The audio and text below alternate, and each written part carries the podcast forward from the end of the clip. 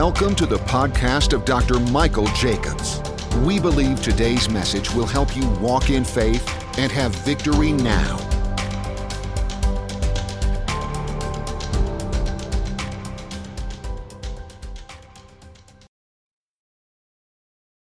Amen, amen, amen. Well, it's an honor for me to be here this morning, and uh, it's an honor for me to be asked to minister. So, Dad, thank you so much for allowing me to minister, and Pastor Jordan, have your pulpit. It's just a great honor for me, and I'm so grateful. My family's so grateful for you, and uh, we know that where we're at today, we wouldn't be here without you, you and Mom, and I'm grateful, eternally grateful for you, and uh, I never forget that. Who's helped me walk through this life, and who's there with me, and who's always on the other side of the phone for me. It's always a blessing in my life.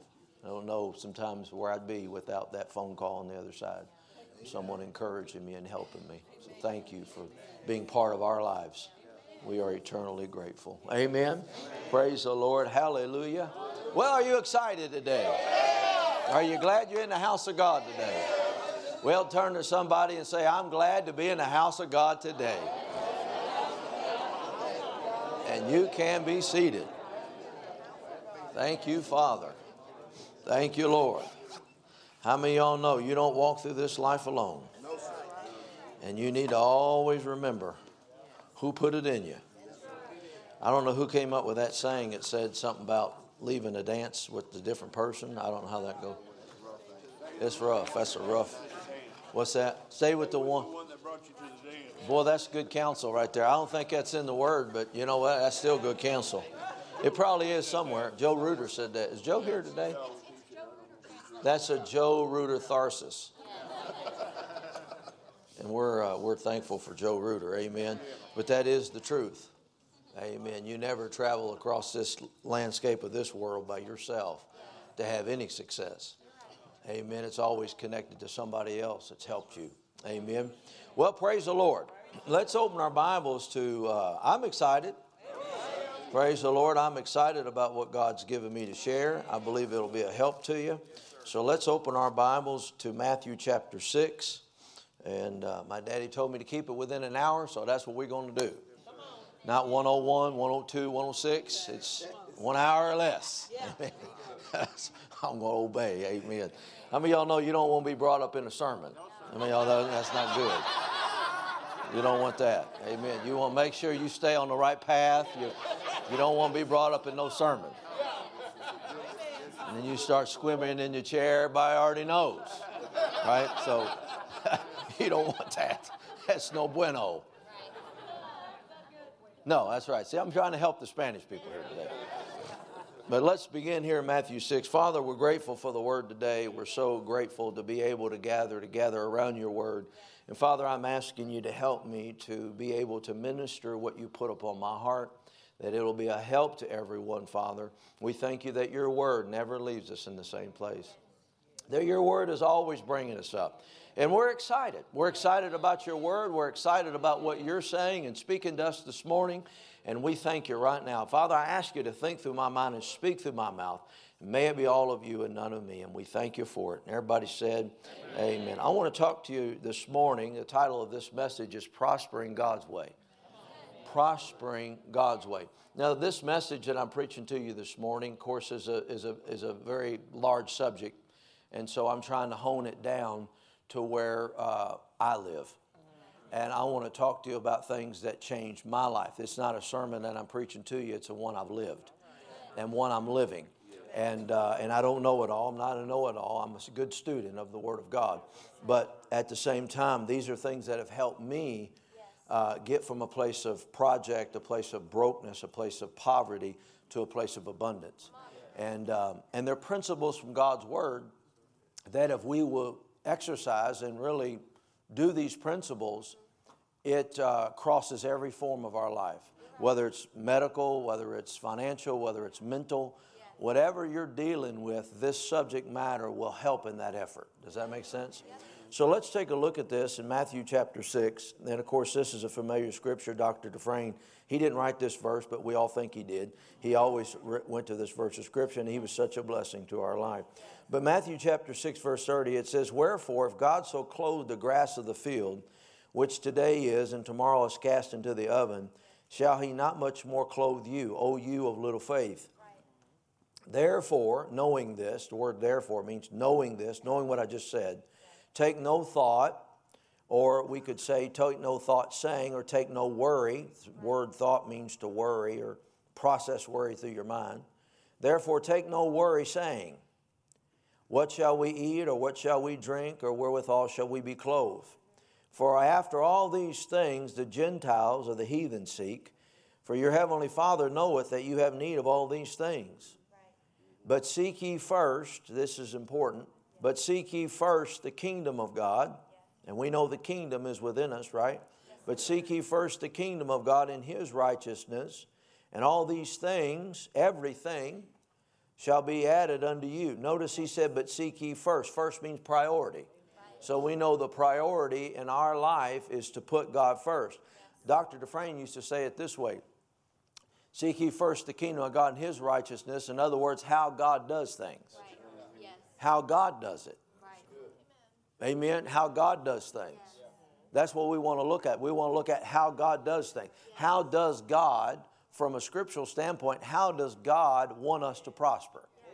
Can we go to the Word of God and see how God lays out in His Word how prosperity occurs? How prosperity occurs in our health, how prosperity occurs in our marriage, how prosperity occurs in raising our children, how prosperity occurs in our finances. And the answer is yes. So let's go over here to uh, 3 John. And I know when people hear the word prosperity, they often just connect it to money or material possessions. It certainly involves finances. But this message uh, is not about how to get more money this morning. I want you to get a hold of that. This message is not about how to get more money. This message this morning is about what the will of God is for your life. That's what it's about. It's about what is the will of God for my life. It's not a message to get more money. It, it would include that, but it's all inclusive. So it's a message about what is the will of God concerning my life in the area of prosperity. How many y'all know money in and of itself can't buy a sound marriage, a good marriage? It can't buy children that fear God. It can't buy healing. It can buy health services, but it can't buy healing. How many y'all know money is limited? Many of y'all know you can have a million dollars in the bank right now and have cancer and you're just a poor man with money? Because you're poor in your health or you have mental problems, so you're poor in that area, or you have, you know, you have problems in raising your children, so you're poor in that area. So money doesn't fix things. I know the Bible says money answers all things, but money's not the answer to all things. Are you with me? And so let's look at this and see what John tells us here in 3 John. And of course, you know, when John wrote this, he wrote this towards the end of his life. And uh, so I think it's interesting when you go to Third John or you go to First John, Second John, Third John. But when you go to the book of John, these three these three writings, it's interesting because when John wrote this, he was in his late 80s, on his way almost to heaven, and he could have written about anything. Well, he starts out in First John talking about fellowship. The whole book of First John is dealing with fellowship. Amen. And so when we come to this book, he's still talking about things that he's walked through, things that he knows, things that he's that's been weighty in his life. When the apostle John was was uh, selected by Jesus, he was anywhere from 13 to 16 years old. He was very young, the youngest of all the apostles. So he had been walking with God for about 70 years. So looking back on 70 years of ministry walking with God, what would John write about? What, what is weighty on John? What is so important to John that before he leaves the planet, he's trying to get over to people? That, that's the way we ought to think when we approach this, these verses of Scripture. So he says in verse 1 that you are familiar with this Scripture. It says, The elders unto the uh, well beloved Gaius, whom I loved in the truth. Now that's important. The truth is the Word of God. Beloved, I wish, or I pray, it be better, I pray above all things that thou mayest prosper. John is saying, I know this is the will of God for your life. If it wasn't the will of God for your life, how many y'all know John would have wrote about it after walking with God 70 years? Yeah. He would have looked back and said, I know God wants you sick, broken, weak. I, I know God wants you to have cancer. He wants you to have a goiter. You know, because I've walked with Him so long, I would know. But He doesn't mention any of that. He's saying he's coming from a standpoint that I've walked with God and now I'm trying to help pull you up to a place that I've just finished. And so he's saying here, I know I pray above all things, above all. Above all. How many of y'all know above all is all? He said, above all things, I desire, I want you to prosper. God wants you to prosper and be in health health is the will of God, even as thy, look at this, thy soul prospers.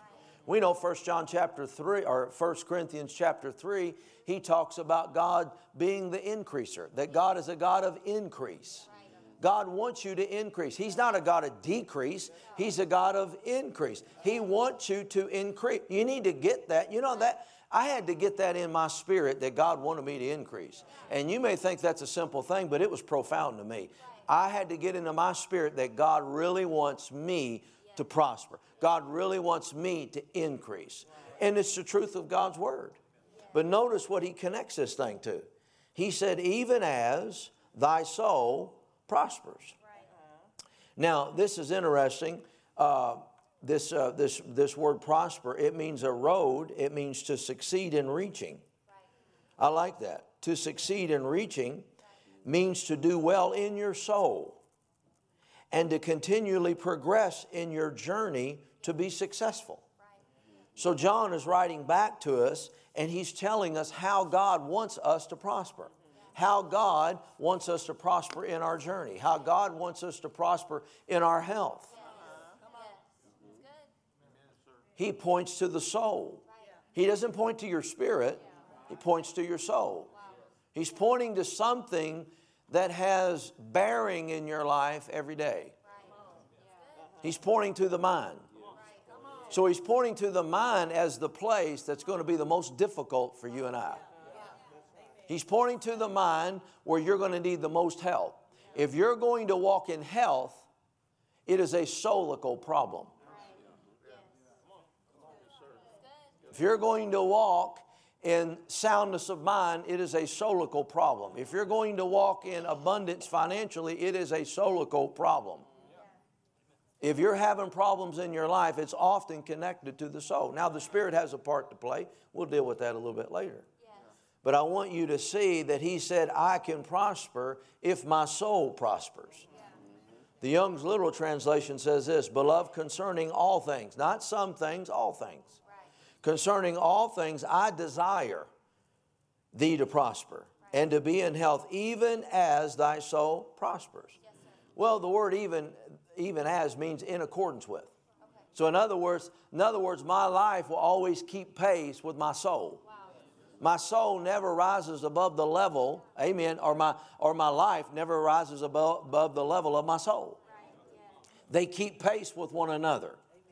That's important that you understand that. Listen, I can preach to you and you can run around here and we can all jump and flop and we can do all do that and I'm all for that. I'm all for, you know, uh, inspirational preaching. I'm all for taking a lap and I'm all for sweating and all that. You know, it's praise God. There's a place for all that. But how many y'all know when you get done, you still got the same soul? And that same problem is still looking at you. And until you do something about your soul, how many y'all know the lap didn't change you? Now, that would inspire you, and sometimes it can knock things off of you. And I'm all for that. I'm not di- di- diminishing any of that. I can lay hands on you, and you can get free from something. Amen. And like Dad, uh, Dr. Jacobs prayed last night, people got delivered. That, that departed. But how many y'all know you still got to deal with your soul if you're going to walk in a prosperous and have a prosperous journey? It's still connected to the soul. And this is not somebody talking about that walked with Jesus for three weeks. We're talking about somebody that walked with him for seven decades and is now turning back to us saying, listen, this is the real issue.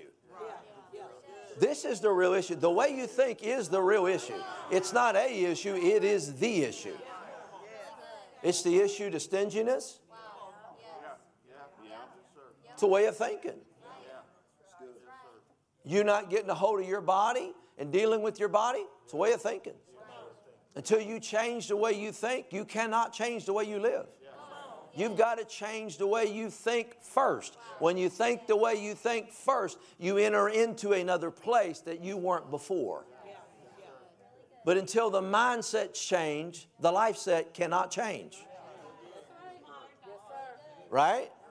So you, it starts in the mind. The problem is in the mind. The battlefield is the mind. It always has been and always will be. The place that gives you the most difficult is the way you think. How many of y'all know the devil is defeated? I know he's not, he's not inactive, he's active, but he's defeated as far as you and I are concerned. And it really, God has given me his word to change my mind, to change my thinking so that I can change the way I live. If I don't change the way I think, I cannot change the way I live. Romans 12, 2 says, Be not conformed to this world, but be ye transformed. How? By the renewing of your mind, that you may what? Discern, prove what is that good, acceptable, and perfect will of God. You cannot get into the perfect will of God if you don't renew your mind. And if you don't renew your mind, then you choose to remain the same. If you don't renew your mind, by default, you are choosing to remain the same. That's a fact. That's a spiritual, scriptural fact. So when Paul, when John is dealing with this, he's dealing with a mindset. He's saying, listen, you got to get a hold of this mind. God, yes, God does want you to prosper, but don't forget, you got a soul to deal with. Proverbs 23 7 says, As a man thinketh in his heart, the Hebrew says in his mind, his thinking, so is he. Back then they weren't, they weren't, they didn't have a brand new spirit. They still had a dark spirit. How many of y'all know that?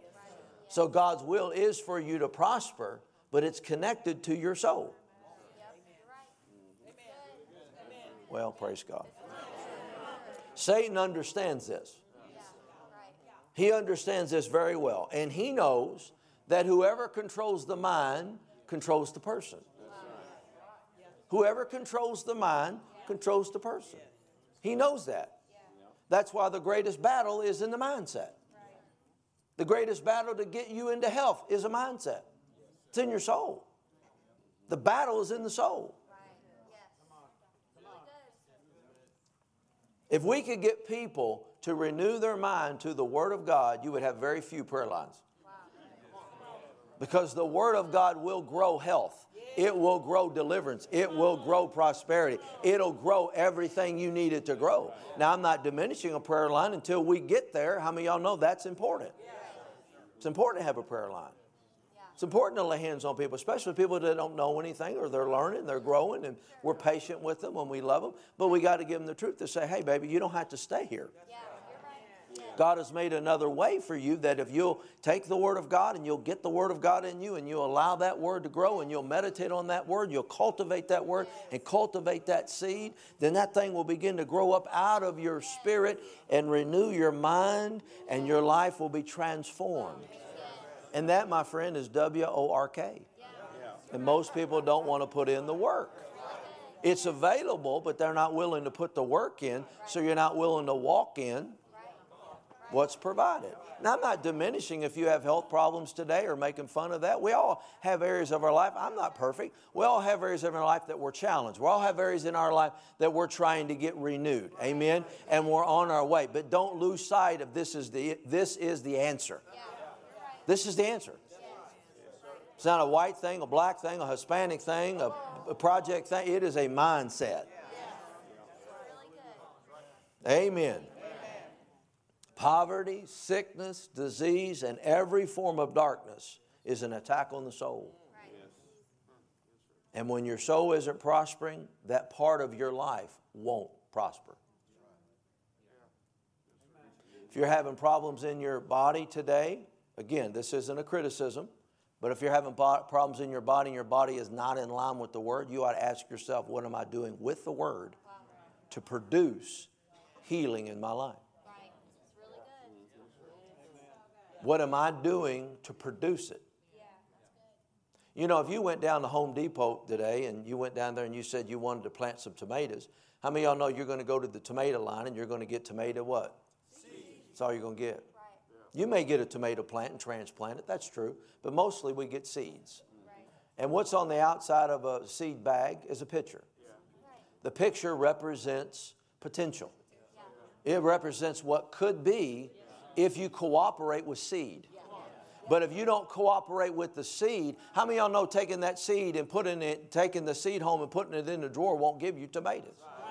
You put it in the drawer and you wouldn't expect, well, I'm going out tomorrow to see tomatoes. But tomato, you got to get the seed in the ground. We all understand that when it comes to natural things, but when it comes over to the realm of the spirit, it works the same way. Jesus always used agricultural things, natural things, to explain spiritual principles. And so, if I've got the seed, this is what changed my life. I've been with Dr. Jacobs over 30 something years. I don't even know, long time. But what changed my life is when he got up many years ago and we were over in the, down the road there, I don't know, in the suite. And he started talking about the power of this seed. And he started talking about what my responsibilities are, changed my life. I said, I just heard what I needed to do. This thing's on me. It's what I've got to do to cooperate with this seed, to get this seed into my heart in order for it to produce in my life. And that rests on me, not on anybody else. It's my responsibility to do that. And so John is trying to explain that to all of us. He's trying to say, listen, God wants you in health even as your soul prospers. God wants you in finances even as your soul prospers. God wants you to have a great marriage, even as your soul prospers. God wants you to have God fearing children, even as your soul prospers. God wants you to have joy, even as your soul prospers. God wants you to have peace, even as your soul prospers. I know it resides on the inside of your spirit, but your mind is what blocks it all. Your mind talks you out of the plan of God. Your mind will talk you out of what belongs to you. And one Greek expositor writes on this verse, I really like what he says here. He said, The apostle's good opinion of his friend, which would be God, that his soul prospered. This is such a thing as soul prosperity. The greatest blessing on this side of heaven. The greatest blessing on this side of heaven is soul prosperity because it connects to every part of your life. So these verses of scriptures don't promise you money it would include it. It doesn't promise you money. What it does is reveal God's word and His will for your life. So when you read it and you say, God wants me, I'm reading God's will. God's will is for me to prosper. We know that. But notice what He's connecting it to. He's connected it to your soulical parts. Amen. A prosperous soul is when a person's mind, will, and emotions are under the rule of his spirit and the Word of God. That's a prosperous soul. When my soul is prospering, that means my mind, which is the command center, my mind, my will, and my emotions are all channeled through the Word of God. That the Word of God now controls how I think, it controls how I live, it controls where I go. It controls how I respond. It is a control center. It's the soul. And a prosperous soul is one that's governed by the word. An unprosperous soul is one that's not. That, that area in your life is not in Christ. That area in your life is not under the word. It's out of control. And when it's out of control, it's because your soul in that area, whatever that area is, is out of control. And it's the Word of God that will bring it back into control. Prosperity is not you waiting on God. Prosperity is when you take the Word of God and make what God has done for you your own. Sometimes we're, well, well, you know, I'm just waiting on God. What are we waiting on God for? He gave you the Word of God for you to have a prosperous journey. And the part is you're not doing your part to have a prosperous journey and you're thinking that just instantly something's going to happen in your life and it does not do that god said listen i have i have ordained i want you to have a prosperous journey I want you to live in health and wealth and all these wonderful things that we have. And He says, Now here's what I'm going to do I'm going to give you the answer. Now it's up to you. So it's not about what is God going to do, it's about what we're going to do with the Word of God in our soulical parts to get our soul in line with God's Word so that we can start enjoying the things Jesus paid the price for. That's what it's all about. It's about getting your mind in line with God's Word, where God's Word is dominating every aspect of your life. That, my friend, is prosperity. Yeah when you and your wife come to a place where there is no more strife because we don't think that way no more. We think forgiveness and joy and peace. There is no more poverty because we don't think poverty no more. We've done what we need to do to renew our mind to the Word of God, and we're givers, and we're doing all the things we need to do to get our mindset changed. Are y'all getting this this morning? This is the problem with people. Listen, I've been pastoring where I am over 22 years, going on 23 years, and you know that, pastors. When you sit and you talk to somebody in your office, it, uh, nine times out of ten, it's a soulical problem. I'm dealing with this, Pastor. I'm dealing with this. Okay, here's what I'm going to do. And I'm not making fun of that. I love people. I wouldn't be doing what I'm doing. And I say, okay, here's what you're going to have to do. Here's what you're going to have to do. Here's what you, you, you, you. You getting it? You. Not me, you. This is what you're going to have to do. Oh, I got to do. Yeah, you're going to have to do something. I know you just came in here for me to pray over you and get delivered and just think everything's just going to be rosy. But now, baby, it's work. So here's what you are going to have to do. And what do we do as pastors? We give them scriptures. We say, here's the way you get. Listen, we don't have King James 2.0. Same one I'm preaching on Sunday, same one you're going to get in a counseling session. So we're going to go ahead and give you the Word of God, and we're going to pray over you. We're going to cast the devil out. We're going to do everything we need to do for you on our side. And then you have to see that this is your answer, and then you take that word and apply it to your life continually and ongoingly, then your mind gets in line with God's Word, and then the blessing of the Word begins to manifest in your life. Now that's how this thing's going to get turned around in your marriage. The problem in your marriage is not you blaming each other. The problem is an unrenewed mind on both sides. No, you don't know who I'm married to. No, it had nothing to do with it. That's you ain't going home with them. I understand that, but if both of us will realize our, we got mind problems and we got soul problems, and we start dealing with our soul, we're going to have a sweet Holy Ghost marriage. But a sweet Holy Ghost marriage don't just happen. You got, you got to do something about your soul. If you don't do something about your soul, you cannot do anything about your life. Get a hold of that. Cannot. It's impossible. Amen. So prosperity is not about you waiting on God. God's waiting on you to do something with His Word. He's like, I gave him 66 books down there. I gave him so much seeds. I gave him so many pictures. I gave him pictures of the Word. I mean, I've done it all for him. But you know what they want me to do? They want me to open their mouth. They want me to stick the Word in. They want me to water it for them. They want me to do all that so that they can have something. See, when he preached that 30 something years ago, I realized I have a responsibility. It's not on him, it's on me, it's on my fa- it's on me and what I'm supposed to do with this word. Well, praise God. Look at this in James 1. James chapter 1. And when we realize this, we'll stop blaming everybody else. We'll stop blaming our government, our culture, We'll stop blaming the people. We'll stop blaming the color of our skin. We'll stop blaming all that stuff. And we'll realize listen, the Word of God is not bound. The Word of God is not bound and it is not favored toward any color or anybody or any country we live in. It's about me taking the Word of God and me putting the Word of God in my heart and me developing that Word and allowing that Word to come out of my life and change my life. That's what it's about. It's not about not being born in the right family. It's not about, you know, living in the projects. It's not about this color of my skin. No, it's not about any of that. I understand all that affects soul. But no matter what the way we were raised or what we're dealing with, what affects soul, that soul can be changed. that soul could be changed.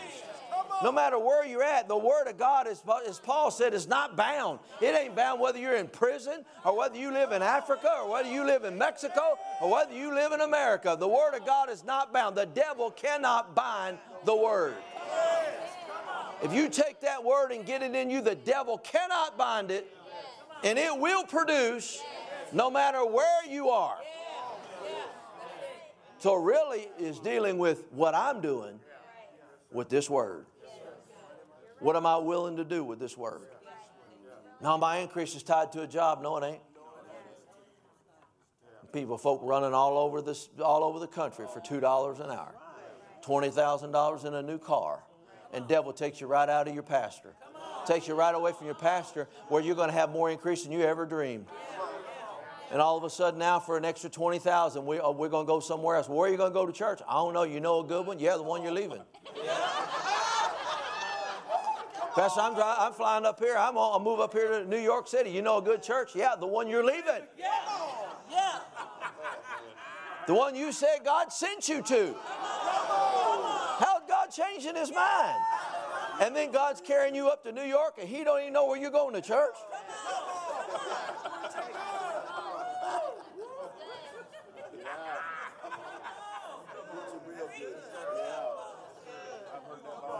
Yeah, all your life. What's the devil trying to do? He's trying to get you out from a pastor that's going to help your soul. Because that pastor is going to help that soul. And then you're going to see some things you've never seen. And then when you start reaching for things you've never seen, you'll walk in things you never dreamed. I never dreamed my life would look like it does today. Never dreamed it. And it's been the Word of God and having a man of God in my life that's made all the difference. All right, let's get on with this. James chapter 1. James chapter 1. Now, I want you to listen to these words real careful. These are important. James chapter, with that in mind, what we've been talking about.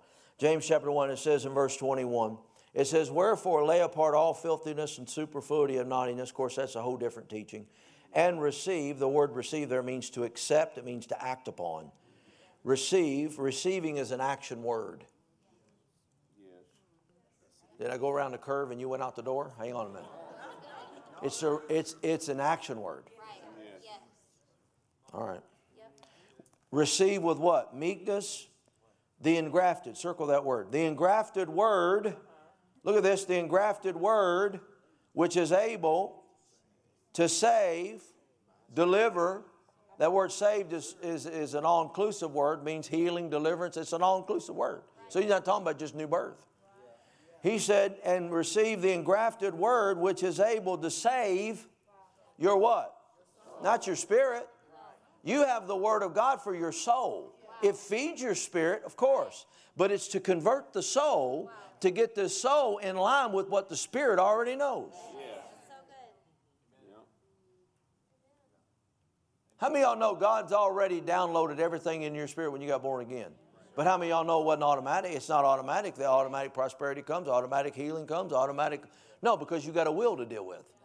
And it has to be your will that you willfully get into the Word and allow that Word to get into you. That is a will. That is a will choice.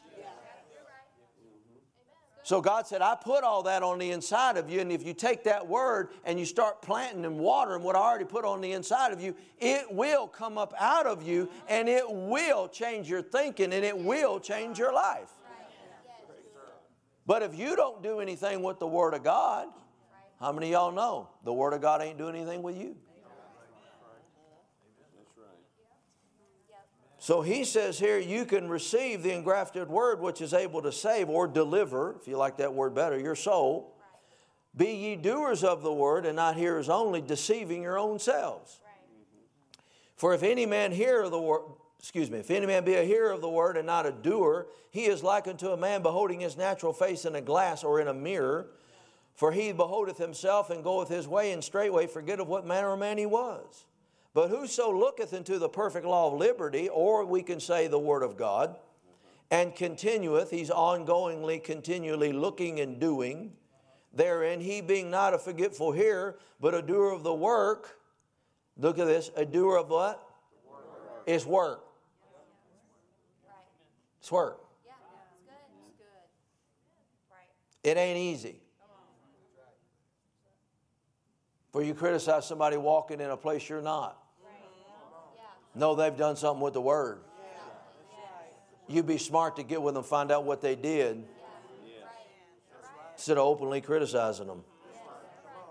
Be not forgetful. Notice this being, being not a forgetful hearer of the word, but a doer of the work, this man shall be. He shall be. That's the strongest word you can use, I'm told. Not a Greek scholar, but I'm told that's the strongest word you can use. You shall be. He said, if you become a doer of the work, if you become a doer of the word, if you allow the word to work in you, he said, you shall be blessed. He doesn't connect that to anything other than the mind. Because in verse 21, he tells you and I that we have to receive the engrafted word.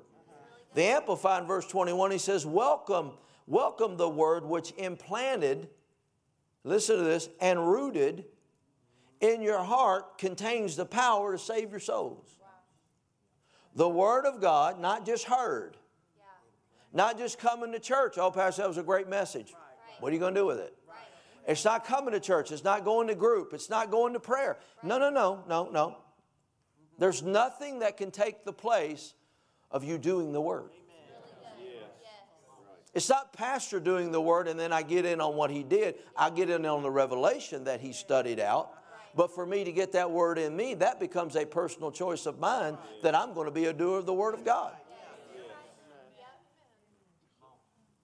So he says, Welcome the word.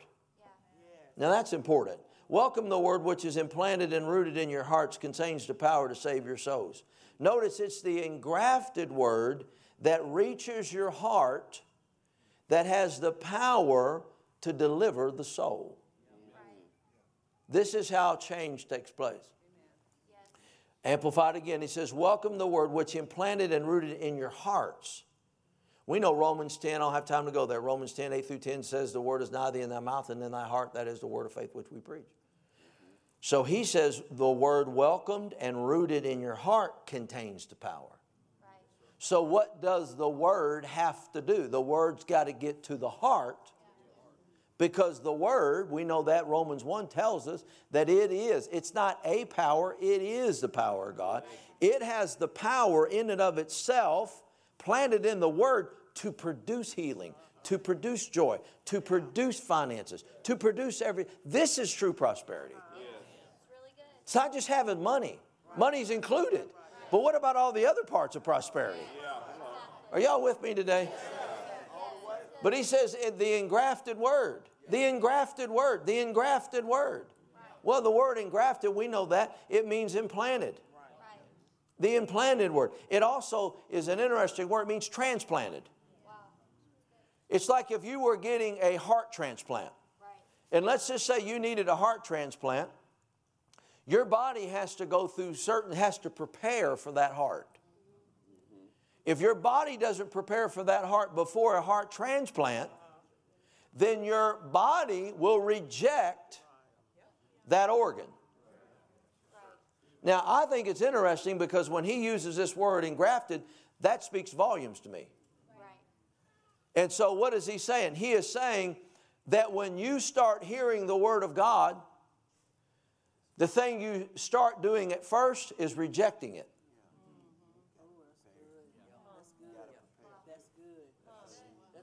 How many times you preach to somebody go, I don't know if that's me. I don't know if I could ever do that. That just seems too good to be true. That, that's just beyond where I'm at. I mean, Pastor, I'll just never get there. I mean, you just don't know where I was born. You just don't know this physical condition. You just don't know this. You just don't know. Pastor, you just don't know. What is happening here? Reject, reject, reject, reject, reject. I'm re- listen to me. I'm rejecting the very thing that will deliver me. Because a heart transplant is what will save you. You want the heart because you want to be salvaged. You want to be saved. You want the new kidneys because you can't function without them. You want they're going to help you. You want the new liver. You want these parts because it's the one thing that will save you. And the word, James is using this word. James is saying, listen, if you take this word, the first thing your system wants to do is rebel against it. It wants to say, not me. It'll never be. You know how I know? I know. Because it happened to me. When he started teaching on um, finances about how you can get beyond where you are if you will tithe and you will honor God and you will give to God and you will do it in faith and you do all these things and you start renewing your mind to the Word of God, the Word of God will grow out of you and it'll transform you. Well, I heard that word, and that's when I started to go to work on my soul. And at the time, many of you heard my testimony, but at the time, you know, we were living out in Corydon, or Lanesville rather, and uh, on the border between Lanesville and Corydon. We were living in the backside of a cornfield with, you know, in a, in a trailer. And that's where I heard this message. And this trailer that we lived in, my wife and I, we had a three legged couch because the fourth leg was gone. We had, we had mice running through there. We weren't dirty people, but we lived on the back of a cornfield. We had mice running through there all the time. I know Dad makes mention of being able to make a, a coat out of mice that he killed. I felt the same way. I mean, at least a scarf. I mean, I know I could have got mouse scarf or something. I mean, I'd come home on Wednesday night after church and they'd be sticking out my garbage can looking at me inside my house. I'd take off my shoe and hit them in the head. He started talking about that, and the, and the people that lived there before us, they had a dog, and it smelled like wet dog. You ever smell wet dog? It smells horrible. And I started vacuuming that carpet and vacuuming that carpet and shampooing that carpet till the fibers were coming out. And I still couldn't get that thing to smell any better than a wet dog in there. And so I got one polyester jacket, just got into the church real good, and he stopped talking about prosperity. I'm where James 1 is right now. I had a car that when you hit a bump, it went like this for the next mile. I'd pay my tithe that was $18. And I'd pay my tithe, and I didn't know if I was going to have, well, I didn't. I didn't have gas money to, to go to work when I come to church, but somebody would always slipped me maybe a 20. Back then, you bought pretty good gas for $20. Or they'd give it, do something for me and my wife. God was showing me I can take care of you. But it's through this word and through your soul. I always thought living in the projects that, you know, you're going to get out if you get a good education. I hated school, so that was out. And uh, I did. I didn't do good in school. I couldn't read right. Couldn't. I mean, I could read, but I wasn't a good, very good reader. So I knew that was out. And and you know, and so it, it looks pretty helpless and hopeless. And you're in that place. And then someone's giving you the answer. And in those moments that the answer comes, you don't think it's the answer. You want to dispel that because my, the enemy was saying your answer is go back in the military. Then you can get, you know, get your needs taken care of because I just got out of the military. You can get your t- needs taken care of, everything. What are you doing this for? And so I took the word of God and I'm standing in this trailer and walking up and down this carpet, three legged couch, smelling this nasty carpet, saying, I'll never be broke another day of my life. I'm blessed coming in and I'm blessed going out. My God shall supply all my needs according to his riches in glory by Christ Jesus. And at the time, we didn't have much food. We didn't have money. We didn't have two nickels to rub together. I mean, we were, we were in a bad way.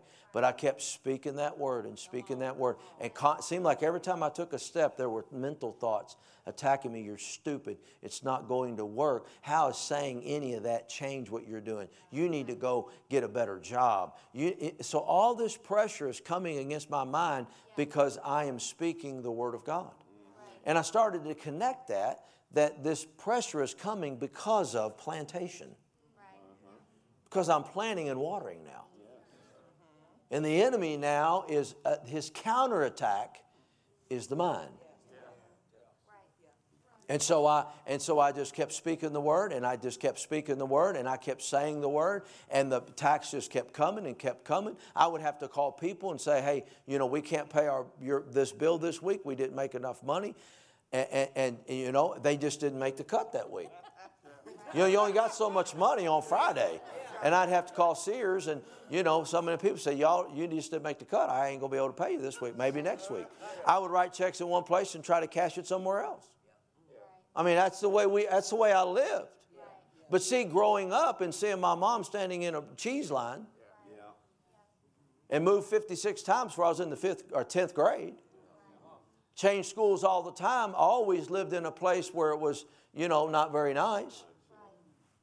Where I see my mom sell everything she has and move to Indiana, and then she moved to Florida, then we moved to you know Mississippi, then we moved to you know all over the place. And I'd see her sell that stuff and sell that stuff and remove, sell that and remove, sell that, remove. And the last time she did that, we were in a gremlin, all of us coming home, AMC gremlin. Wow. And you know what it did? It did something to my mind. So I was bound in my mind. That was my problem. And that's when the light switch went off in my mind, thinking, this, if I get my mind changed, I get my life changed. It's no longer about how smart I am or the breaks that I can get from man or my education. It's not connected to any of that. It's connected to me do something about my soul. Amen. So you know what I started doing? Doing something about my soul. And when I was speaking, I was planting, I was watering, and this went on for some period of time. And, um, and, and, you know, and naturally, my body or my mind wanted to reject all this truth. I mean, you could have told me God wants you blessed. I go, yeah, okay, praise God. You don't know where I live. Praise the Lord. See, my mind was rejecting it. You can be sick so long, you can't see yourself well. And so when you start feeding on healing scriptures, the devil in your body and your mind is going to tell you, you're never going to get on it. You've always been this way. You got high blood pressure, you got diabetes, you got this, you got that. It is not, that's not the problem. The problem is in the soul that the Word of God has not grown out of the soul to deliver you from sickness. It's a soulical problem. So whether you need healing, whether you need joy, whether you need peace, it's what am I doing with the Word? What am I doing to get this thing, whatever this thing is, turned around in my life? He's given me the Word of God. Just like a tomato seed, you know, it's just potential. Here's what you can have if you do the work. You don't get it because you have seed. You get it because you plant it and water and cultivate and you stay with it until it develops and it grows. Then you're able to pick the fruit of healing, pick the fruit of prosperity, pick the fruit of joy, pick the fruit of peace. It grows. And I sat in that trailer and I kept, I kept speaking and speaking the Word of God, and I tell you, nothing changed. Seemed like nothing was changing. I was so discouraged at times, I just wanted to quit, but I'd get back up. I said things I shouldn't say, but I got back up and said, Father, forgive me. I was just struggling. Sometimes when we're struggling financially, or we're struggling mentally, or we're struggling in our body, this struggle is, is somewhat natural or n- uh, normal, right? Because you're going through this process. And I had to let the process play out. And through that, I started trusting in God's Word. And there were times that, you know, that it weren't very, very, very good. But at this, I just, I wouldn't quit. You got to see the Word of God as your answer. This is the answer. And you got to realize something too that the Word of God will never germinate in your mind, it germinates in your spirit that affects your mind. Your mind and your, your soulical part and your spirit are so intertwined, you can only separate them to teach about them because they're intertwining everything. So there's no work that's done in my spirit. It's through my spirit that I grow this word and cultivate this word and speak this word and meditate this word and fellowship with this word that it starts to come up and it starts to impact this. Then once it impacts this, it's called revelation that changes everything. Everything changes. Look at this in Proverbs 4, real quick. I just got 10 minutes. I hope you're okay. Proverbs chapter 4. The Word of God will not germinate in your mind, it germinates in your spirit. And for that to happen, you have to confess and meditate on the Scriptures continually. You know why? Because that's an action of your will. Yep. Right. Listen, if you're not speaking, it's because you don't believe it. Yeah. It's good. It's good. Believing is speaking. Speaking is believing. If you're not speaking, you're not believing. How do we believe? By faith. How is faith released? Through words. So if I'm not speaking it and I'm not saying it, I'm just hoping uh-huh. it will happen without my involvement. And that don't work. Well, it should just happen because I'm a pastor. It should just happen because I'm a believer. It should just happen. God knows I need healing. God knows I need some money. God knows I need this. God knows I need that. And He said, Yeah, I do know you have need. But I've already met your need. I've already given you everything you need. And it's about what you're doing with what I gave you.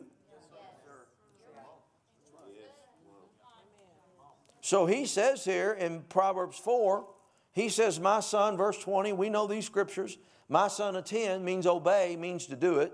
My son, attend, do my words, seeds. Notice this is plural. Put the word seed out by the word words, seed. My son, attend, do my seeds. Incline thy ear to my sayings. Let them not depart from thy eyes. Keep them in the midst of thy what? Heart. Heart. For they, God's word, are seeds, are life unto those that find them. Look at this, and health to all their flesh. Now that's the word of God, people. That's the word of God. That's what the word of God said. He said, My word is the answer to health.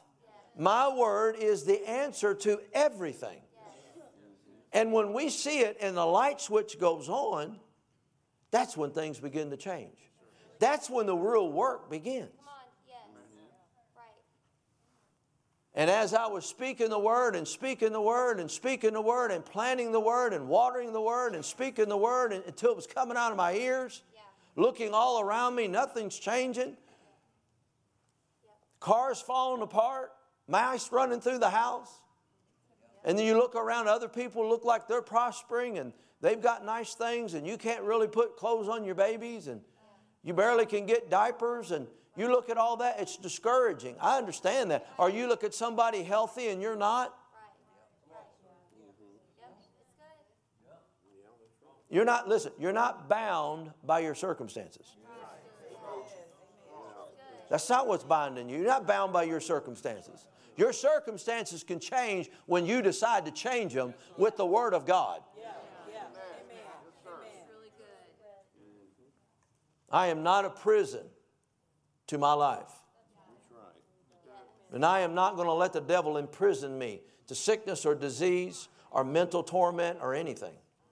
Not when He's given me the Word of God to grow this thing out of me and to have the kind of mind I want, have the kind of body I want, to have the kind of thinking I want, to have the kind of life I want. He's offering it.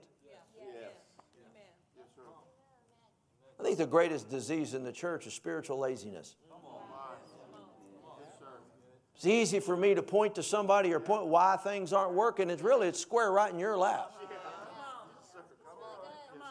It's God's, what are you doing with my word? Well, how are you making changes in your life with my word? What's going on with you and my word? Yes. Well, Lord, you know, that's the problem. Well, Lord, you know, you talk to your nose, no, no, no. and it's, it's just simple. I'm not mad about it. I want to help people. And if they can see this, all I'm simply saying is that sometimes when we face situations, they seem paramount, so large, so big. Right. Believe me, I've been there. Right. I've had dark moments right. at times in my life that are just, you know, I don't even want to talk about them because they ain't worth talking about. Sure. But it's the word that's brought me through. Yeah. It's the word that's gave me a sound mind. Yeah. It's the word that gives me joy. It's the word that gives me peace. It's the word that keeps me moving forward yeah. because I know what's possible. And if you know what's possible, potential, then you got something in front of you to reach for.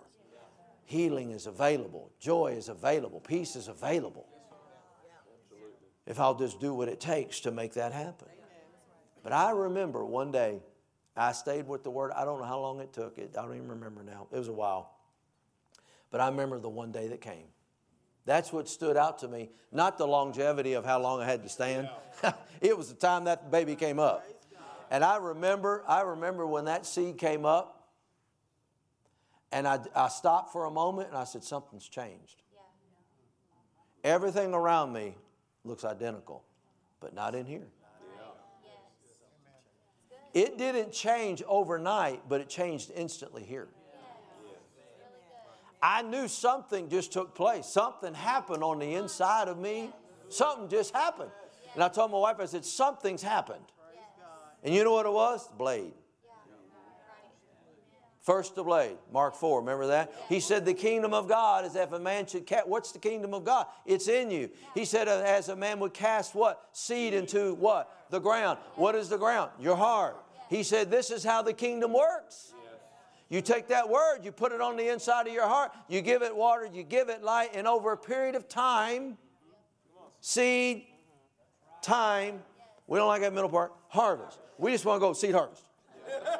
But there's some time in between here. You know, you don't go out plant a tomato and the next day you go have you a nice juicy red tomato.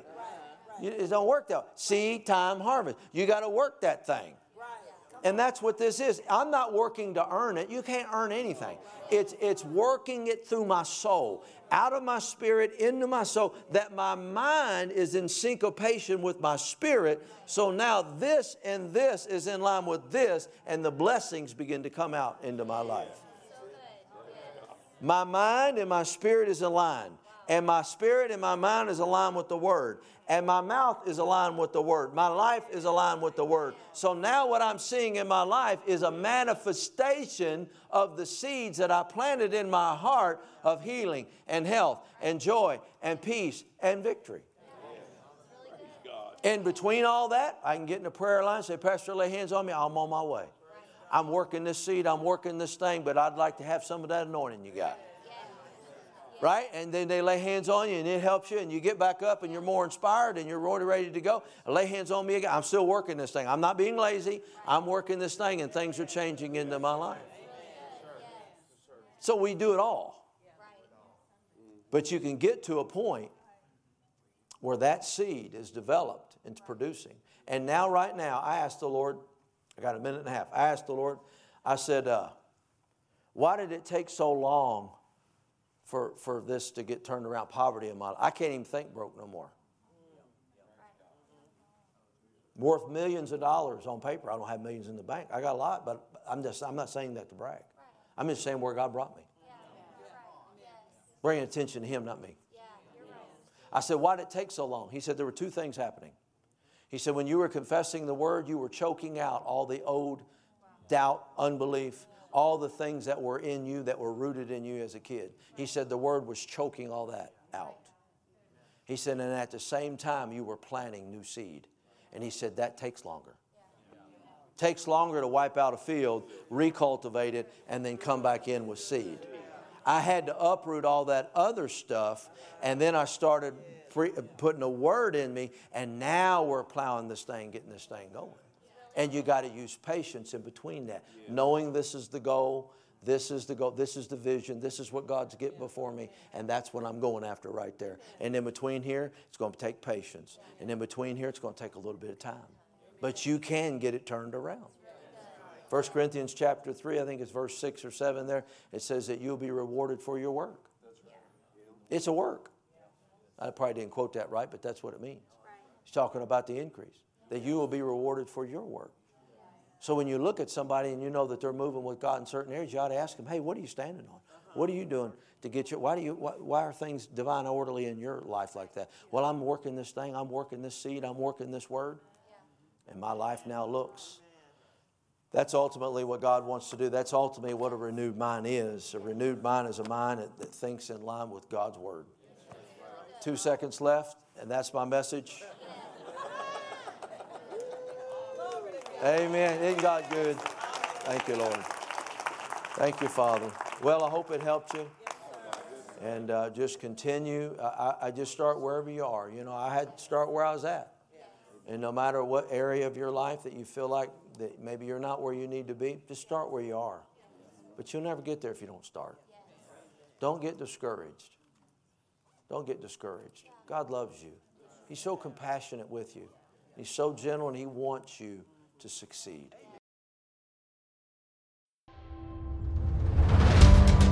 Thank you for joining us today.